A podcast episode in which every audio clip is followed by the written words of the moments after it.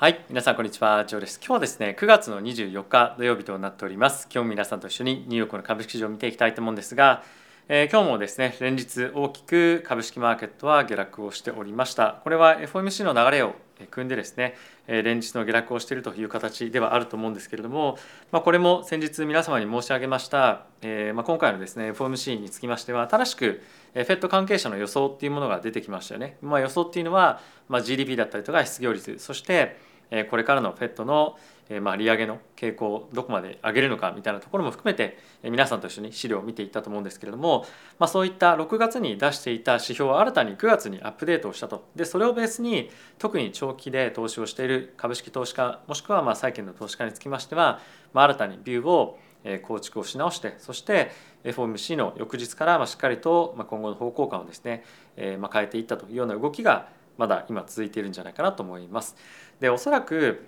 えここ最近のちょっと動きを見ている限りまだ週明けも続く可能性正直あるんじゃないかなと思うので、え大きく下落をしたので、まあ、拾っていこうっていうのも別に悪くはないと思うんですがあのまだまだそんなに楽観的になるような、まあ、相場環境では、まあ、正直僕はないんじゃないかなと思うので、えもう少し様子を見ながら、えまあ、下落どこまでいくのかというところを一つ見ていった方がいいんじゃないかなと思います。まあ、あとはですね直近の6月の安値はですね、まあ、ダウとかっていうのは、まあ、下落もしてますし、まあ、あとはですね銘柄によっては、えもうコロナの、えま、底値っていうのを割れている銘柄も結構マーケットには、まあ、あるんですよね。でプラスそれが本当に大きなあの本当にもうどうしようもない銘柄じゃなくて大きな銘柄がそういったところ割れてきてるというところにもなっているのでマーケットとしては今本当に回復の糸口が全く見えないというような状況かと思いますし今後アメリカのですね失業率が上がったりとか GDP が下がってくるということを織り込んでまあ、いろんな企業だったりとかですね、まあ、あとは証券会社も含めて自分の会社もしくはマーケット全体の目標株価っていうところもですね下げてくる可能性もあるんじゃないかなと思うので、まあ、今日はそういったところも含めてえ見ていきたいかなと思っております。はい、で、えー、今日はですね、まあ、チャートも含めていろいろと見ていきたいと思うんですがその前にですねこのチャンネルは FXGT 様のスポンサーでお送りをしております。で FXGT さんなんですけどもあの FXGT がどうこうとかっていうよりも、まあ、今ですねかなり為替が動いたりとか株が動いたりとか、まあ、仮想通貨皆さんあまり好きじゃない方も多いかもしれませんが本当に今為替すごく大きく動いてますよね。で株取引したり、えー、為替取引したり、まあ、好きな人はま今日ものすごくコモディティも動いてますし、まあ、当然仮想通貨も動いているんですが、まあ、これらをですね全て取引できる取引所ってあんまりないんですよね。でこれが FXGT になってると。でかつ今キャンペーンいろいろやっていてえ、僕はですね、まあ、ご紹介をしている通りこのチャンネルでしかもらえないボーナスっていうのもあってまずは口座開設をするだけで1万円分のですね取引ボーナスもらえたりとかあとは7万円を上限とした初回入金の100%ボーナスプラス1回に5万円を入金してでかつ1回何でもいいので取引をするだけで1万円の現金がもらえるというボーナスもあります。これは口座開設をしていてまだ入金してないよという方も対象になるのでぜひですね皆さんもらっていただければと思いますしあとは使い方わかんないなっていう方は概要欄の方に僕がかなり丁寧に解説をした使い方動画というのも貼ってありますのでぜひ参考にしていただけると嬉しいなと思っております。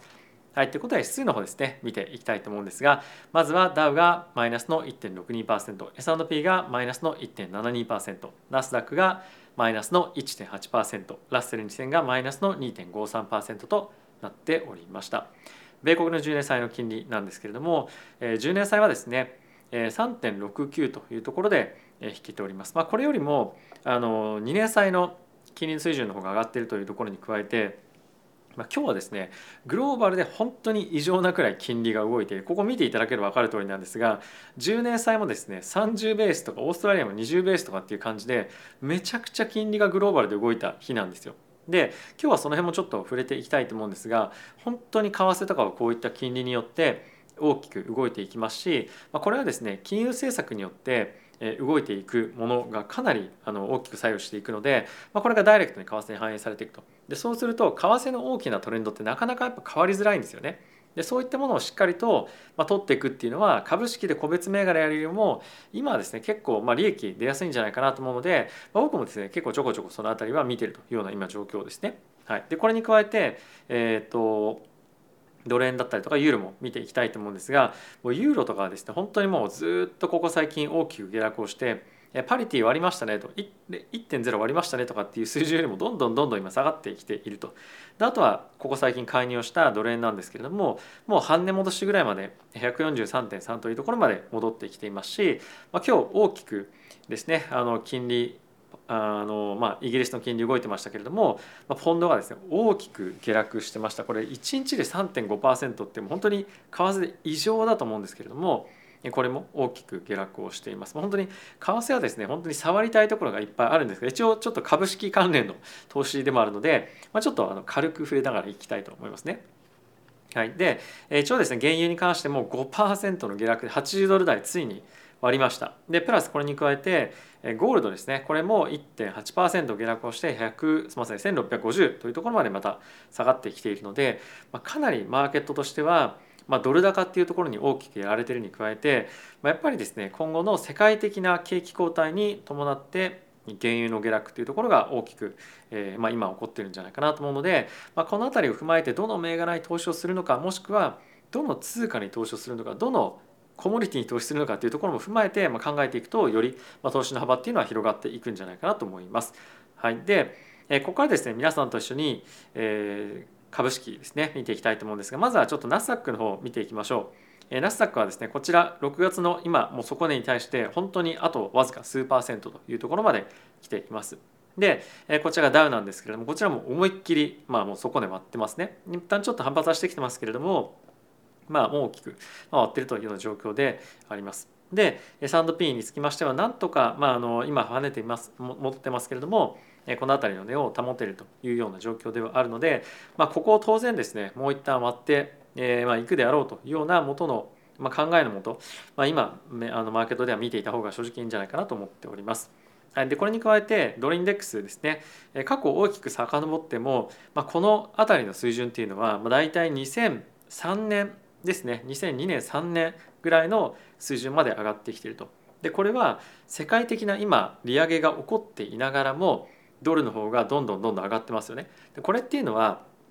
ドルの金利は継続的に来年5%ぐらいまで上がるんじゃないかっていうふうに言われている中もう世界中の経済は、まあ、利上げにもう耐えられないぐらいですね、まあ、限界まで結構来てる国が特にヨーロッパについても、まあ、あるわけなんですよ。そうすると物価上昇を抑えるのは、まあ、当然やりたいとこではあるんですがあまりにも景気後退があの起こってしまうともうその時点で物価っていうのはどんどんどんどん下がってくると思うので、まあ、それを考えるとそんなにもう利上げ落ちっていうのはアメリカと比べるとないんじゃないかっていうような見方ができると思うんですよ。そうすると、まあ、この金利差っていうところに加えて、まあ、貿易赤字黒字というバランスもやっぱりアメリカと比べるとですね見劣りするということでドルの方がどんどんどんどん変わりやすい今状況に継続してあるんじゃないかなと思うので、まあ、世界的なドル高っていうのはまだ続いていくと思いますので、まあ、この辺りを一つ狙って取引してみるっていうのも、まあ、結構僕はあの、まあ、確率の高い投資につながっていくんじゃないかなというふうに僕は思っております。はい、で2年債の金利ですねこちらについては、えー、もう本当にこれ過去5年のチャートなんですけれども恐ろしいほどの勢いで今上がっていて4.2%まで上がってきました。で、一応ですね、今年については4.25%をマーケットはターゲット金利としていて、来年については今4.5%ですかね。まあ、これさらに織り込みが進んでいく可能性は十分あると思うんですが、まあ、そう考えると4.5%ぐらいまではまあ、早々に上がっていってもおかしくないんじゃないかなと思うので、まあ、そうなってくると本当に株式マーケットもっともっと厳しくなると思うのでこの辺りは注視をしながら見ていきたいかなというふうに思っております。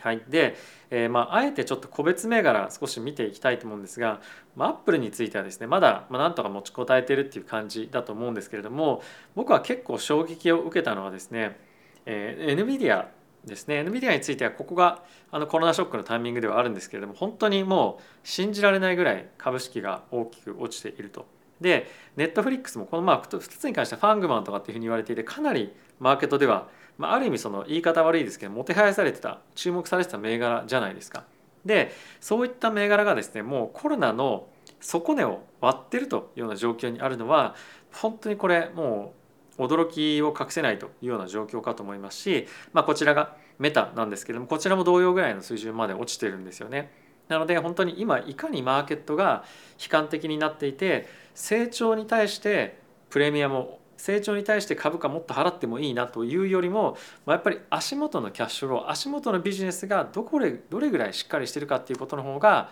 今もう重要視されてるっていうのはこういったところを見ると分かるんじゃないかなと思うので、まあ、ちょっとあえてチャートを皆さんと一緒に見ていきました。はい、で、えー、もう一個やっぱり重要なのが今後の利上げ予想ですよね。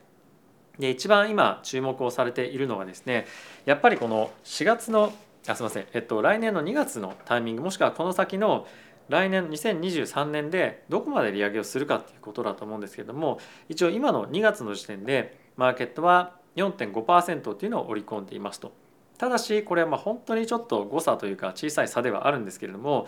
4.75%までの金利っていうのを毎日毎日じわじわじわじわ今織り込み始めているんですね。で昨日はだいたい5%だったのが今日は8.5%まで今織り込んでいるので、まあ、これがですね連日連日織り込み具合が進んでいくことによってマーケットとしてはもっと不安な要素がどんどんどんどん出てくると思うので、まあ、ここは毎日毎日チェックをするように皆さんとやっていきたいかなと思っております。でまあそんな中なんですがこれがですねウォール・ストリート・ジャーナルのかなり有名な記者でニックさんという方なんですけれども彼が紹介している、まあ、レポートでニューヨーク連銀からですね出ております、えー、ニューヨークのですね州の物価のレポートになっていますとでこれ予想値なんですがちょっとですねこれ一番上のが CPI のこの何ていうんですか肌色みたいなのが CPI の数値なんですけれども少し下がってきてるんですよね。でこれを見ると、まあ、かなり高い水準ではある一方で、まあ、やっぱりピークアウト感は少し出てきているというのは、まあ、両方というふうに言ってもいいと思うんですが、まあ、これが今後本当に右肩下がりでどーっと下がってくるのかもしくは、まあ、ゆるゆる下がってくるのかもしくは下がらずにある程度、まあ、横ばいなのか、まあ、どんな感じになってくるかっていうことの方が今後重要になってくるんじゃないかなと思うので、まあ、下がったからピークアウトしたから安心というよりもまあ、どういうような下がり方のグラフになってるかっていうのを今後は注目をして皆さんと見ていきたいかなと思っております。はい、で、えここからもろもろとですね、まあ、記事見ていきたいと思うんですがまずはこちらちょっと気になった記事なんで見ていきたいと思うんですけれども、え今ですねアメリカの社債からものすごく今資金が抜けていますと。でこの中にはですね社債が2つ取り上げられているんですが皆さんと一緒にチャートを見ていきたいと思うんですけれども大体2000今2008年って書いたか2010年って書いてあったか分かりません、まあ、大体十何年ぶりの資金の今流出が起こっているというわけなんですけれどもまず見ていただきたいのはこの LQD というですね、えー、まあ、ETF になってますと。でこれ何かっていうと投資適格の債券から今資金がどんどんどんどん抜けていってると。でつまり今何が起こってるかっていうと金利が上がってるから債券が売られてるっていうところに加えて今投資適格であるというふうに見られている、まあ、債券からやっぱり資金がどんどんどんどん抜けるってことはこの投資適格である一部の銘柄から投資不適格に落ち込む可能性がある銘柄がやっぱりこの中に含まれている可能性をマーケットは見てるっていうようなことだと僕は理解してるんですね。でプラスこれに加えてもう一個見ていただきたいのがこれ僕よく見てるんですけれども HYG っていうふうに書いてあるんですがこれハイイールドのグレードつまり投資適格よりももう少しリスクが高い銘柄にえーまあ、高い銘柄を集めてる ETF になってるんですけどもこれもものすごく今大きく下落をしてるんですよ。なので今債券市場から資金がどんどんどんどん抜けているつまりある程度、えー、ものすごくやっぱり今マーケットの経済状況というか今後、まあ、収益率も含めてまあ、落ちていくわけじゃないですか。なのでそういったところへの不安がものすごく今債券投資家っていうのは持っているので、まあ、そういったハイリスクなものよりもやっぱり例えば米国の株式マーケット米国の債券買うと2年債だと今4%つくわけじゃないですか。なのでこういったリスクの高いよりもよりリスクがまあ低い方に資金がまあ流れていっているような、まあ、そういうのがこういったところにも反映されてるんじゃないかなと思いますし、まあ、さっきも言った通り、まあ、資金が本当にめちゃくちゃ速いスピードで抜けてると2010年ぶりの、えまあ、早い資金フローが今起こっているというのでこの辺りはまちょっと頭に入れておくと、まあ、一つ面白い材料かなと思います。でこれに加えて今日ですねゴールドマン・サックスが S&P の年末のターゲットを下げました。でもともとゴールドマン・サックスについては4300ドルというところを見ていたんですけれども今回3600ドルというところまで、まあ、ターゲットを下げました。で、えー、これはですねやっぱりゴールドマン・サックス結構強気で見ていたっていうところも、まあ、あるかと思うんですけれども、まあ、やっぱり先日の FOMC での、えーまあ、いろんな経済予想とかも含めて、えーまあ、そういったのを反映してということだと思いますし、まあ、あとは思った以上の金利の上昇が、まあ、やっぱり株式のマーケットの価値算定をする上で非常にマイナスに運んでるっていうのもあると思います。まあいろいろもろもろのですね、まあ、情報っていうのは、まああのまあ、ありますが、まあ、全部を伝えるというよりもやっぱりここ最近の企業の業績見通しに加えてマーケット全体の業績見通しというか、まあ、あの株価の見通しもうどんどんどんどん下がってきているのでもういかにやっぱマーケットが今ネガティブなセンチメントにあふれてるかっていうのがこういったところで分かるんじゃないかなというふうに思っております。はい、でもう一つですねこれかなり面白いポイントだなと思うんですが SEC がですね今プライベートエクイティと言われる会社ですね、ま、いわゆるその上場する前の企業に対して投資をする会社に対して今ものすごく厳しくチェックをしてると。でこれなぜかっていうと、えー、プライベートエクイティの会社についても結構今やっぱり経営が厳しくなってきてるんですよね。で投資した企業が、ま、倒産したりとか、ま、価値がゼロになったりとかっていうのも、ま、あるわけなんですが、まあ、こういった会社もですねやっぱり経営が厳しいので少しでも、従業員だったりとかファンドに、お金を残したいと。でそうすることでどういうことがそれでできるかっていうと例えば、まあ、1億円の企業の会社があったとしましょうただし本来であればもうそれ無価値ですっていうふうになった場合この1億円の企業に対して通常であればポートフォリオにですね、まあ、あのそこに価値が残っている限りそこの例えば2%とかまああのファンドによってパーセンテージ違うんですけれども手数料もらうんですよ運用費として。で1億円あれば2%で200万円手数料が取れるんですけれどもこれをゼロとしてしまうと0円になってしまうじゃないですか。なのでそこをですねちゃんとプライベートエクイティの会社このそれぞれの企業の価値算定やってますか？みたいのも今調査が入っているプラス投資をですねあのプライベートエクイティにお金を預けてる人たちもその価値をどこにするかによって、まあ、取られるフィーが違うんですよなので、まあ、そこをですね訴えたりとか、まあ、今もう本当ギスギスしてることをまあ、今まさにやってるという感じなんですね。まあ、あのなので、まあ、どこの投資家もですね今めちゃくちゃ厳しいっていうのがこういったことを見ても分かるんじゃないかなというふうに思っております。はい、で続いてなんですけれども、まあ、ちょっと話変わりまして今日ポンドがですねものすごく大きく、えー、落ちてましたよね。で、え、これはですねイギリスの方が、まあ財まあ、財源のあのなんて言うんだろう、まあ、あの減税をしますと。で減税をすることによって経済に刺激をですねま与えますっていうことをやっているわけなんですが、まあ、これがですねうんまあイギリスのその国力を落とすというか、まあ、イギリスがまあ財源をまあ取ってくる先が正直なくなってしまうのでまやっぱりいろんな財政政策だったりとかをするのも非常に難しいですし今後必要になればま何かをですねあの大きく動かすために取っておく財源みたいなものもま少なくなってしまうというような状況でもあるので、これはまあ国としてはやばいんじゃないかこの国大丈夫かみたいな心配がですね今まさに起こっておりポンドがもう大暴落まあ 4%3% ちょっと落ちてましたよね。で、えー、まあ起こっていますと。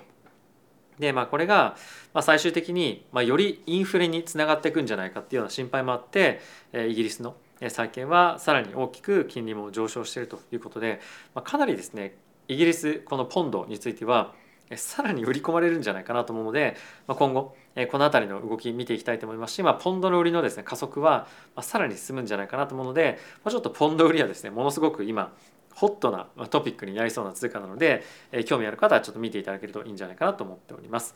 はい、これに加えてそのポンドなんですけれども、えー、ここ最近よく出てきております元財務長官アメリカの財務長官のラリー・サマーズさんという方今ハーバード大学で教えているんですが、